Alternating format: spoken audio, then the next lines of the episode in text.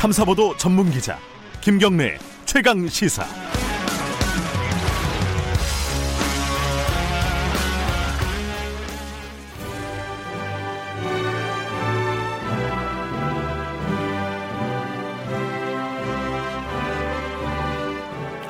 네, 오늘 오후까지 많은 비와 강한 바람이 예보되어 산사태 발생이 우려되는 상황입니다. 강우량이 많아서요. 작은 호우로도 산사태가 발생할 수 있으니 산사태 취약 지역 주민 및 방문객 등은 안전한 곳으로 이동하여 주시기 바랍니다. 예, 최고의 정치 더불어민주당 홍익표 의원, 미래통합당 윤영석 의원하고 이제 말씀 나누는 시간입니다. 오늘 더불어민주당 홍익표 의원은 나오셨는데요. 윤영석 의원은 지금 교통 상황 때문에 스튜디오에 못 오셔가지고 전화로 연결하게 됐습니다. 홍 의원님 안녕하십니까? 네, 안녕하세요. 윤 의원님 연결돼 있습니까? 네, 안녕하세요. 아, 이 고생 네. 많으십니다. 오늘 올림픽대로 뭐 강변북로 동부간선도로 곳곳이 지금 통제되는 바람에 교통이 너무 혼잡해서 지금 전화로 연결하게 되었습니다. 예, 오늘 좀 이제 여의치 않아서 저도 좀 조심해서 진행하겠습니다. 예. 네네. 먼저 이제 저희 부동산 추가 공급 대책 이번에 나오는 데 대해 가지고 좀 실효성이 있는지 이야기를 해보죠. 제가 먼저 잠깐 정리를 해드리자면은 공공 재건축 제도를 도입해서 용적률을 확 높이고 또 이제 수도권 곳곳에 유효 부지 특히 서울 지역에 활용해서 신규 택지 개발하는 방식으로 총 13만 2천 가구를 공급하겠다. 뭐 다른 세제 대책도 있지만은 오늘은 좀 이 공급 대책에 대해 가지고 이야기를 해보죠. 공급이 늘면은 아무래도 집값 안정에 도움이 된다. 뭐 야권에서도 그간 공급 대책 확대를 주장해 왔으니까. 그리고 또 반론은 정부 계획대로 이게 가능하겠냐. 여당 국회의원이나 지자체장들도 반대하고 있지 않느냐. 또 일각에서는 공급이 되더라도 결국 강남 집값은 오른다. 뭐 이런 이야기들이 있습니다. 누구 이제 스튜디오에 계시니까 홍 의원님 말씀 먼저 들어볼까요? 네, 뭐 우선 뭐 시장에서 야당이나 또는 뭐 시장에서 공급을 좀 늘려야 된다는 요구가 있었던 건 사실입니다. 네. 어, 그래서 그런 부분을 받아들여서 정부가 이번에 공급 대책을 발표한 측면에서는 뭐 긍정적으로 평가를 하는데요. 다만 이제 정부 정책의 일관성 문제에 대해서는 좀 문제는 있습니다. 왜냐하면 기존에 공급이 충분하다. 그렇죠. 예, 그리고 예. 수요 억제 정책을 중심으로 해서 어, 부동산 정책을 관리해오다가 이제 공급 정책으로 그 전환한 것이기 사실상 전환한 것이기 때문에 그런 측면에서는 정책의 일관성 측면에 문제가 있다라고 생각을 합니다. 솔직하게 저도 인정을 하겠습니다. 그 부분은 물론 뭐 정부는 기존의 입장에서도 뭐 공급 그 공급을 뭐 무조건 억제하려는 건 아니었다라고 얘기는 하겠지만 시장에서 어떻게 받아들여지느냐가 이 부동산 정책은 가장 중요하다는 측면에서 어, 정책이 어, 변 전환했다 이렇게 느끼면 분명히 될 것 같고요. 어, 이번에 그 공급 정책이라는 것이 어, 효과가 나려면 또 한 2, 3년 정도 최소한 그렇죠. 3년 정도의 네. 시간적 차이가 존재합니다. 네. 아, 그럼 아마 근데 제가 그래서 이번에 정책의 효과라는 것은 실제로 공급 부족 문제를 뭐, 이- 뭐 공급 부족인지 지금 뭐 엇갈리긴 하지만 공급 문제를 해소한다기보다는 어, 가수요 또 불안감에 대한 어, 그 해소가 저는 가장 큰 효과가 있지 않나 생각하고요. 이번에 정책의 가장 중요한 것은 역시 공공 재건축 방, 방안이라고 생각을 합니다. 핵심은요. 어, 공공 재건축 방안을 도입해서 어, 지금까지 민간 바- 분양 방식, 즉 민간 재건축 방식에 있어서 공공성을 높이겠다라고 하는 것이 이번 정책의 가장 핵심이고 특히 더 아울러서 이 공공 재건축을 통해서 공공 임- 임대주택을 확대하겠다라는 것이 어, 그 정부 정책의 이번 발표에서 가장 핵심적인 내용 아닌가 생각합니다. 예. 윤 의원님 방금 홍 의원님께서 네네. 좀 솔직히 말해서 우리의 일관성이 조금 훼손되는 걸 감수하고라도 공급이 늘렸다. 그리고 이제 사실 야당이 좀 주장했던 거하고 일맥상통하는 거 아니겠습니까? 네, 그동안 이제 문재인 정부 지금 3년이 흘리지 않습니까? 그동안에 어, 주택 가격 어, 급등 문제를 해결하기 위해서는 공급을 어, 확대하는 것만이 유일한 해법이다. 이렇게 저희가 계속 줄기차게 주장을 해왔죠. 그런데도 이제 정부에서는 세금 부과와 이제 규제로 인해서 규제를 통한 수요 억제 정책을 계속 해왔고요. 어, 그러한 상황에서 이제 공급이 안 되다 보니까 결국은 지금 주택 가격이 폭등하는 그런 상황이 됐지 않습니까? 다행히 이번에 그 정부에서 내놓은 대책이 이제 공급 확대 쪽으로 지금 그 방향을 선회를 했다는 것은 저희도 평가를 합니다만은 여전히 이제 지금 그 어, 발표 이후에 여러 가지 이제 어, 말들이 나옵니다만은 여전히 좀 공급 대책이라고 하는 것이 좀 이렇게 획기적으로 할 만큼 그렇게 저희는 보지 않습니다. 여전히 좀 부족하고요. 또한 이것이 과연 실현될 수 있겠는가 하는 부분에서도 상당히 의문에 지금 어, 의문이 많이 제기되고 있는 상황이거든요. 예를 들면 그 13만 2천 가구 중에 한 5만 가구는 지금 재건축 재개발을 통해 통해서 어, 민간의 어떤 참여가 있어야 되는데 그러한 부분에서 과연 지금 어, 이번 대책이 그러한 민간의 자발적인 어떤 참여를 유도할 수 있겠는가 저는 상당히 의문이 많다고 생각이 됩니다. 여하간 지금 그 공급 확대를 하겠다고 하는 것은 상당히 저는 어, 좋게 평가를 하고요. 다만 어, 지금도 상당히 주택이 부족하기 때문에 좀더 획기적인 그런 방안들을 계속적으로 내놓지 않으면은 시장의 어떤 불안을 잠재우기는 어렵다고 저는 생각합니다.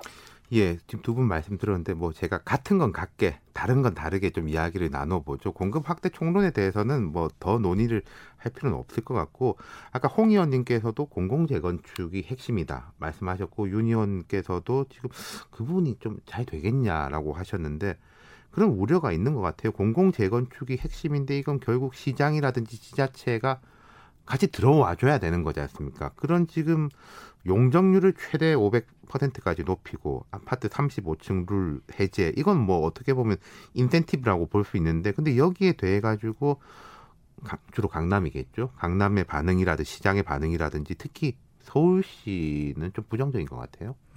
어, 서울시가 그 그날 오후에 바로 그 주택본부장인가요? 그분 네. 이제 입장을 얘기를 했었죠. 어, 그, 그, 그리고 나서 처음에 굉장히 부정적인 얘기를 했다가 그 다음에 입장이 바뀌면서 다시 음. 뭐 우리가 그 근본적으로 입장이 다른 건 아니고 어, 뭐 네, 이렇게 네, 네. 수습을 했지만 제가 보기에는 뭐 제가 이렇게 사정 알아봤더니 자기들도 이 내용에 계속 참여를 했었고 다만 우려한다는 것이 이 공공 재건축 사업이 그 잘 될 것이냐 된 우려 그냥 민간에게 맡기는 게 어, 자기들은 좋겠다 이런 얘기를 합니다. 네. 근데 저는 대단히 부적절하다고 생각해요. 뭐 이게 서울시가 정부 정책에 반해서가 아니라 다시 민간 저는 공급 확대라는 것이 그 기본적으로 공급 확대 정책에 대해서도 썩 긍정적으로 보진 않습니다. 지금 지금 방식의 공급 확대 왜냐하면 서울 같은 경우는 기본적으로 재건축 재개발이거든요. 공급 확대라고 했을 때 그렇게 늘어나지 않습니다. 아, 그 새로운 땅이 없는 한.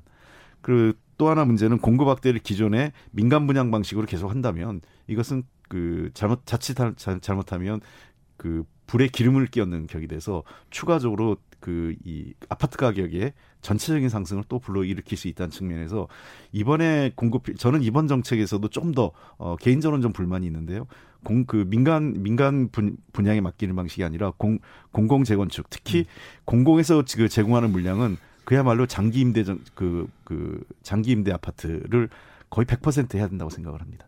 근데 이제 예를 들어 우리가 신도시를 개발한다. 그러면 이제 나라가 이제 토지를 수용해가지고 공공 아파트를 세울 수 있는데 재건축이란 건 말 그대로 기존에 있는 집 위에 올리는 거지 않습니까? 네. 그럼 거기 살던 분들이 있고 그 시장의 개입도가 훨씬 큰 쪽 아닙니까?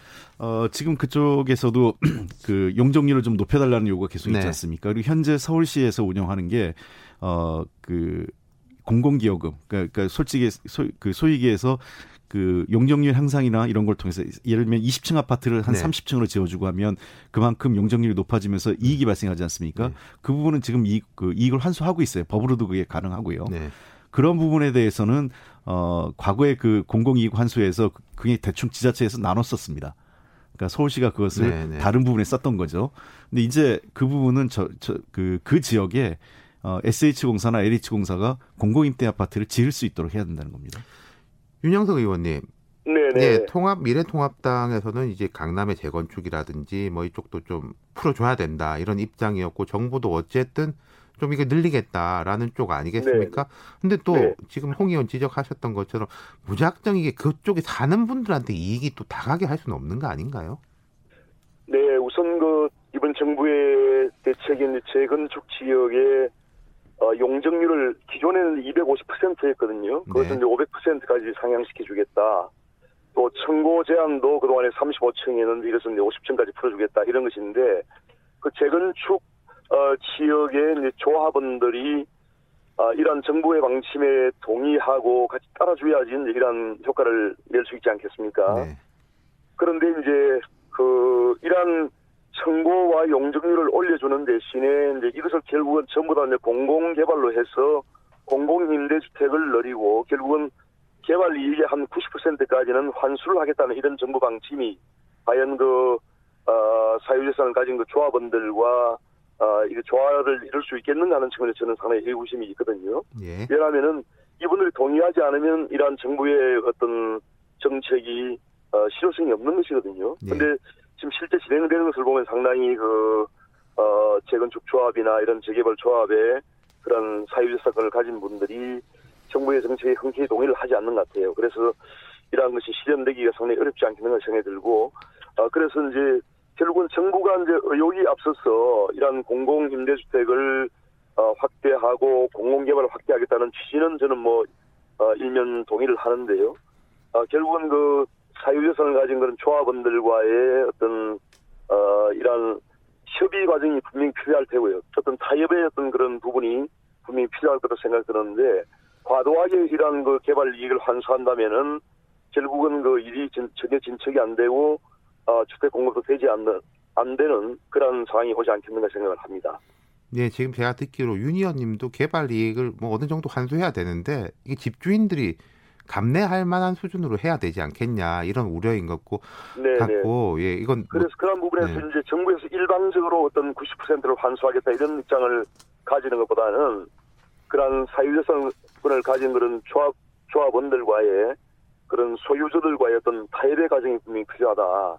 정부가 일방적으로 이것을 몰아붙이는 것은 저는 옳지 않다고 생각하고요.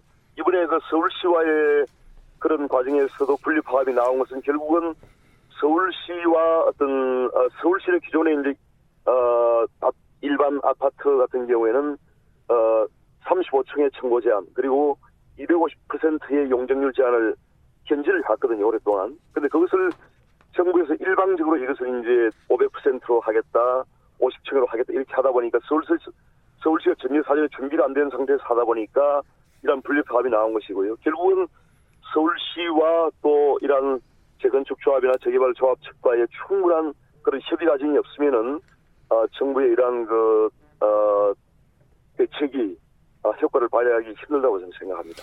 윤희원님의 이런 지적은 합당한 것 같아요. 시라든지 실제 거기 사는 분들하고 좀 협의가 있어야 되는 거 아니냐. 뭐 예컨대 예, 제홍 의원님한테 정부가 여쭤- 일방적으로 이걸 밀어붙인다고 네. 되는 것이 아니거든요. 왜냐하면 사유재산이기 때문에 네. 그렇습니다.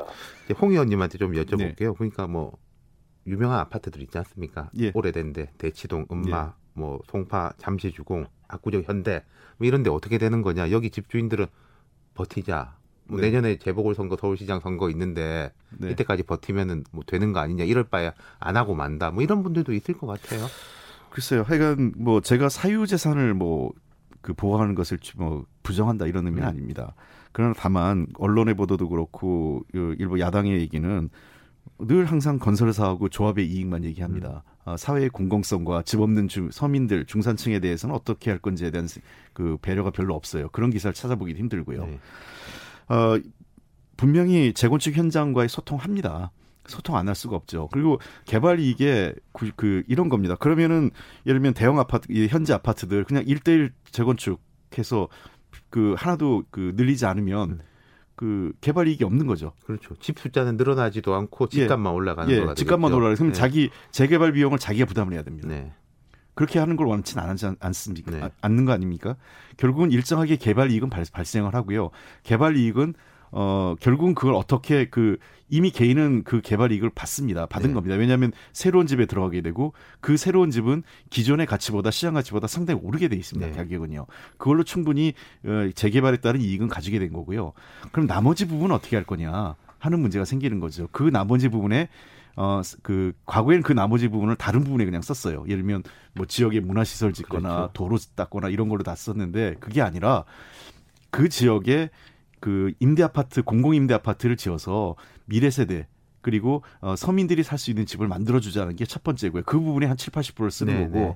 나머지 2, 30% 또는 저는 정부가 필요하다면 어 재정 투입을 해서 시, 그 자, 자치 정부가 그 지역의 인프라 환경을 좀 개선할 수도 있다고 생각을 해요. 왜냐하면 고밀도 용적률 될 경우에는 상당한 문제가 생길 수도 있다고 저는 생각을 합니다. 그런 분의 개선이 필요하고 아울러서 아까 얘기한 것처럼 정부가 뭐 마음대로 고밀도를 하겠다는 게 아니라 이미 서울시에는 일반 주거 지역하고 상업 준주거 지역으로 구분이 돼 있습니다. 그런 부분에 구분 구분이 된 지역에 대해서 그러니까 예를 들면 일반 준 그 주거 지역은 준주거로 상향하고 그러면 층고가 한 25층, 30층에서 40층까지 올라갈 수 있거든요. 그런 부분에 대한 법 그 절차 법에 따라 하겠다는 거지 정부가 임의로 뭐 마음대로 50층 뭐 100층 질수 있게 하겠다 이런 의미는 아닙니다. 네. 다음 제가 여쭤볼 건요. 이게 참 묘한데 총선에 이제 여당 승리의 역설이라고나 할까? 지금 보면 이제 태릉 골프장 있는 서울 노원구, 서울 마포구, 뭐 경기도 과천 시장 이런 데서 이제 속속들이 반대하는데 지난 선거 때 여당이 하도 수도권에서 많이 이겨가지고 이게 웬만한 데는 다 여당 지역이에요. 예. 그러니까 이분들이 정부 정책 잘 알겠는데 근데 우리 지역은 안 된다 뭐 사정이 있다. 근데 이거는 강남에서 하는 이야기랑 비슷하지 않습니까? 뭐 어떻게 좀 정리하실 수 있을까요? 네, 뭐 그 의원들 몇, 몇 분이 그 이제 주로 이제 마포 노원이 이제 얘기가 되고 네. 있는데요. 어, 설득을 현장으로 소통을 해야 되겠죠. 아마 이분들의 정청래 의원도 그렇고 그 우원식 의원의 핵심 내용은 네. 첫째는 소통 없었다. 두 번째는 고밀도로 지었을 때 다른 부작용이 있다. 그거에 대한 해소 방안이 있어야 된다. 이런 얘기이기 때문에 저는 충분히 이 문제에 대해서는 현장과 얘기해서 대안을 만들 수 있다고 생각을 합니다. 이 윤영서 의원님. 네네. 지금 어떻습니까? 이게 정부하고 여당 의원들 간의 갈등이 벌어지는 것에 대해 가지고 약간 이제 통합당은 속으로는 웃고 계신지 모르겠는데 이런 부분 어떻게 보세요? 네, 저희가 이제 네. 저희 당에서도 일관되게 그 공급 확대를 주장을 해왔기 때문에 어, 지금 공급을 많이 확대를 해야 되는 상황인데 여당 내에서조차 이러한 그 불협화음이 나오고 있고 충분한 사전 협의가 안 되다 보니까 이러한 어, 상황이 오고 있는 것에 대해서 상당히 이제 저희도 불미스럽게 생각을 하고요. 어, 일단 그 지금 일부 지역 또 일부 어, 국회의원들이 어, 자기 지역만은 안 된다라고 하는 그런 것도 상당히 nim비적인 그런 어, 모습이라고 생각하고 저는 어, 바람직스럽지 않다고 생각하고요.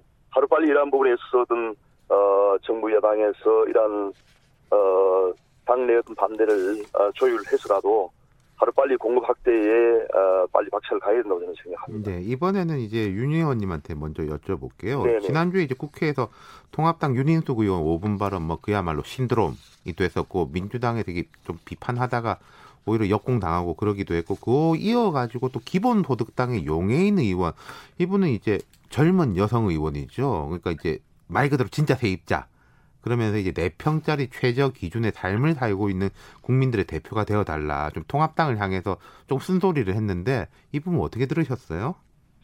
예, 저도 그 지금 임차인들의 그런 어 여러 가지 어 고충이나 또 어, 집을 소유하지 못한 분들의 그런 어떤 어떤 상실감 이런 걸 충분히 이해를 하고요.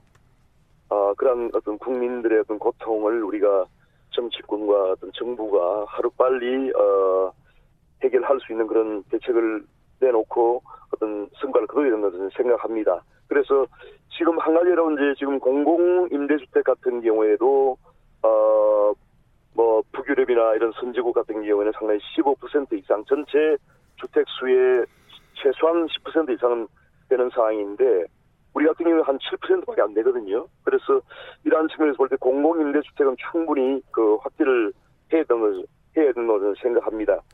그 외에 이제 이러한 그 재건축이나 재개발을 하는 과정에서도 소설 맥스를 통해서 어떤 그 공공임대주택이나 그러한 그 공공 분양 같은 것을 활성화할 수 있는 그런 것을 대책을 마련해야 된다고 생각하고요. 그런 용해인 의원의 그런 어, 발언에 대해서 충분히 저는 공감하고 이해를 하고 있습니다. 네. 홍 의원님도 뭐 비슷한 생각이시죠? 네, 그 비슷한 생각이고요. 이번 네. 기회에 전 근본적으로 바꿨으면 좋겠습니다. 이번에 임대차 네. 보호법이 통과됐지만 이건 10년 전의 얘기를 지금 한 거기 때문에요. 저는 2 플러스 2가 아니라 3 플러스 3으로 바뀌어야 된다고 생각하고 음, 네, 5% 예. 계약 한도도 그 모든 계약, 신규 계약이나 음. 재계약, 재계약은 물론이고 신규 계약 다 5% 이내로 제한해야 된다고 보고 지금 월세 걱정 많이 하시잖아요. 전세를요. 네, 네. 이 전환율이 높아서 그렇습니다. 네, 네. 지금 기준금리 플러스 3.5인데요. 이게 저금리 시대에서는 기준금리 플러스 2, 2% 이하로 떨어뜨려야 되고 법인의 그 주택 보유 이제 금지해야 됩니다. 그리고 어, 더 나가서 그 후분양제로 어, 선분양제를 후분양제로 전환하는 방식을 이제는 도입해야 된다. 이게 전 근본적인 제도 개선이 없는 한 어, 분야 그 이 부동산 문제에 대한 이 단기 처방은 될 수 있어도 근본 처방은 될 수 없다 네. 생각합니다. 네. 이제 다음 꼭지로 넘어가 보죠. 윤석열 검찰총장 신임 검사 임관식 신고식인가 임관 이제 거기 발언이었죠. 이게 애초에는 지금 이제 추미애 장관하고 갈등 속에서 윤 총장이 이제 한동안 침묵을 지켰어가지고 뭐 수사권 조정이라든지 중앙지검과의 갈등 이런 현안에 대해 가지고 이야기하지 않을까 싶었는데 아예 총론적으로 뭐랄까 발언 수준이 되게 추상적으로 높아. 졌어요. 근데 또 발언은 셌고 민주주의라는 호를 쓰고 있는 독재와 전체주의를 배격하는 진짜 민주주의. 이제 이 부분에 대해서 이제 야당은 반색을 하고 여권에서는 이제 뭐 탄핵 이야기 이렇게까지 나오는데 이건 이제 홍 의원님한테 먼저 여쭤보겠습니다. 어떻게 들으셨습니까? 아, 우선은 그 저는 이제 그 검찰청장을 이렇게 그 이 정치권의 중심을 끌어들이는 네. 것 자체가 여야는 물론이고 언론도 이렇게 하면 안 된다. 특히 윤석열 청장 본인도 여론조사 본인 해, 하지 말라고 그러는데 계속 대통령 여론조사 듣는 거는 이건 적절치 않다고 생각합니다. 근데 제가 이렇게 그 전문을 보니까 우리 당이 화낼 일이 아니라 도리어 더 그 미래통합당이 화낼 일이더라고요. 이게 언론에서 그 우리 의원들한테 질문할 때 딱 잘라가지고 질문하니까 오해가 있었던 것 같아요. 네. 전문을 한번 보시면 뭐라 그러냐면 형사법에 담겨 있는 자유민주주의의 공정한 경쟁, 사회적 약자 보호라는 헌법 정신은 언제나 가슴 깊이 새겨한다. 우리 헌법의 핵심 가치인 자유민주주의는 평등을 무시하고 자유만 중시하는 것이 아닙니다. 이는 민주주의라는 허를 쓰고 독재와 전체주의를 배격하는 진짜 민주주의를 말하는 것입니다. 라고 했거든요. 결국은 평등을 무시하고 자유만 강조한 그러한 그 정치 세력에 대해서 경고한 거예요. 그러면 상대적으로 우리 당과 미래통합당을 비교할 때 누가 평등을 강조했느냐 좀 묻고 싶어요. 그러니까 이게 딱 잘라가지고 뒷얘기만 네. 어뭐 전체와 독재주의 이러니까 미래통합당이 쓰는 용어다 해서 어 우리 그 의원들께서 그 저 아 이거 잘못된 거 아니야 얘기했는데 자세히 보니까 이거는 저는 그 그저 윤석열 검찰총장의 발언이 무슨 문제가 있는지 네. 도리어 미래통합당이 화낼 일 아닌가 생각됩니다. 홍 의원님 말씀이 재밌네요. 그러니까 이제 민주당을 비판하는 쪽에서는 왜 난리냐 찔려서 그러냐라고 했는데 홍 의원 딱 그 프레임을 뒤집으셨는데 윤영석 의원님은 어떻게 들으셨어요? 네 결국은 이제 윤석열 검찰총장이 법률가로서 또 어, 법을 지키는 그 검찰총장으로서 헌법의 어떤 핵심 가치를 이제 말했다고 저는 생각합니다. 그래서 결국 핵심은 이제 그 독재와 전체주의를 대기했는 이게 핵심이 있다고 저는 보는데요. 어, 결국은 이제 어 어떤 검찰총장으로서의 저는 배수진을 친 것이 아닌가. 그동안에 휴미의 법무장관과 민주당에서 얼마나 그 윤석열 총장을 어, 몰아내기 위해서 많은 그 어떤 일들을 꾸며왔습니까. 그래서 그러한 부분에서 어떤 어, 윤석열 총장이 배수진을 치고 이러한 그 어, 법, 법치주의를 실현하겠다. 또 어떤 정말 그 민주주의를 어, 자유민주주의를 실현하겠다는 그런 어떤 얘기라고 저는 생각합니다. 네, 윤 의원님 이제 저홍 의원님 조금 전에 이거는 저 통합당이 좀 아프게 들어야 될 이야기였다 이렇게 말씀하셨는데 그 부분은 어떻게 보세요? 뭐 그거는 이제 여러 가지 이제 말들이 있기 때문에 네. 아, 윤석열 총장의 이야기 내용 중에 여러 가지 말들이 있기 때문에 뭐 보는 관점에 따라서는 그렇게 해석할 수 해석하는 분들도 있겠죠. 하지만 저는 핵심은 어, 독재와 전체주의라고 하는 그 독재와 전체주의를 배경하겠다는 것이 핵심이라고 생각하고요. 이러한 어떻게 보면 이제 윤석열 총장의 내심 속에 현 정권의 그런 어떤 모습이 독재와 전체주의로 흐르는 이런 것을 배경하겠다는 그런 말씀이 아닌가 네. 생각합니다. 윤 의원님한테 제가 하나 더 여쭤볼게요. 이제 어쨌든 그렇다 치고 지금 이제 윤석열 총장 대선 후보 지지율도 높이 나오고 뭐 김종인 비대위원장이 이분이 앞으로 어떻게 할지는 본인 의사에 달려 있다 이렇게 했는데 통합당 입장에서 이 윤석열이라는 사람이 반여 진영의 구심점 그리고 통합당의 다른 이제 뭐 대선 주자들하고는 압도적으로 지지율 차이가 나지 않습니까? 이게 어떻게 보세요, 이걸? 좋은 겁니까, 통합당에? 뭐 이것은 이제 좋고 싫고를 떠나서 어떤 국민들의 어떤 윤석열 총장에 대한 지지가 상당히 높다 이렇게 이제 하나 하나의 현상이죠. 현상인데 이러한 현상이 온 어떤 배경 배경과 원인이 결국은 현 정권에 대한 어떤 불신, 또 현 정권의 어떤 이 어, 상당히 그 어떤 윤석열 총장이 말대로 독재와 전체주의로 흘러가는 그런 어떤 이 그런 모습들 이러한 부분에 대한 국민들의 어떤 불신이 어, 윤석열 총장에 대한 지지로 이렇게 반영이 된 것이 아닌가 생각하고 저는 가치 판단을 들어서 이건 하나의 현상으로서 존중을 해야 된다고 생각합니다. 예, 알겠습니다. 오늘은 이게 날씨 예보들이 많아가지고요. 좀 평소보다 짧게 마무리 짓도록 하겠습니다. 두 분 감사했습니다. 네, 감사합니다. 네, 감사합니다.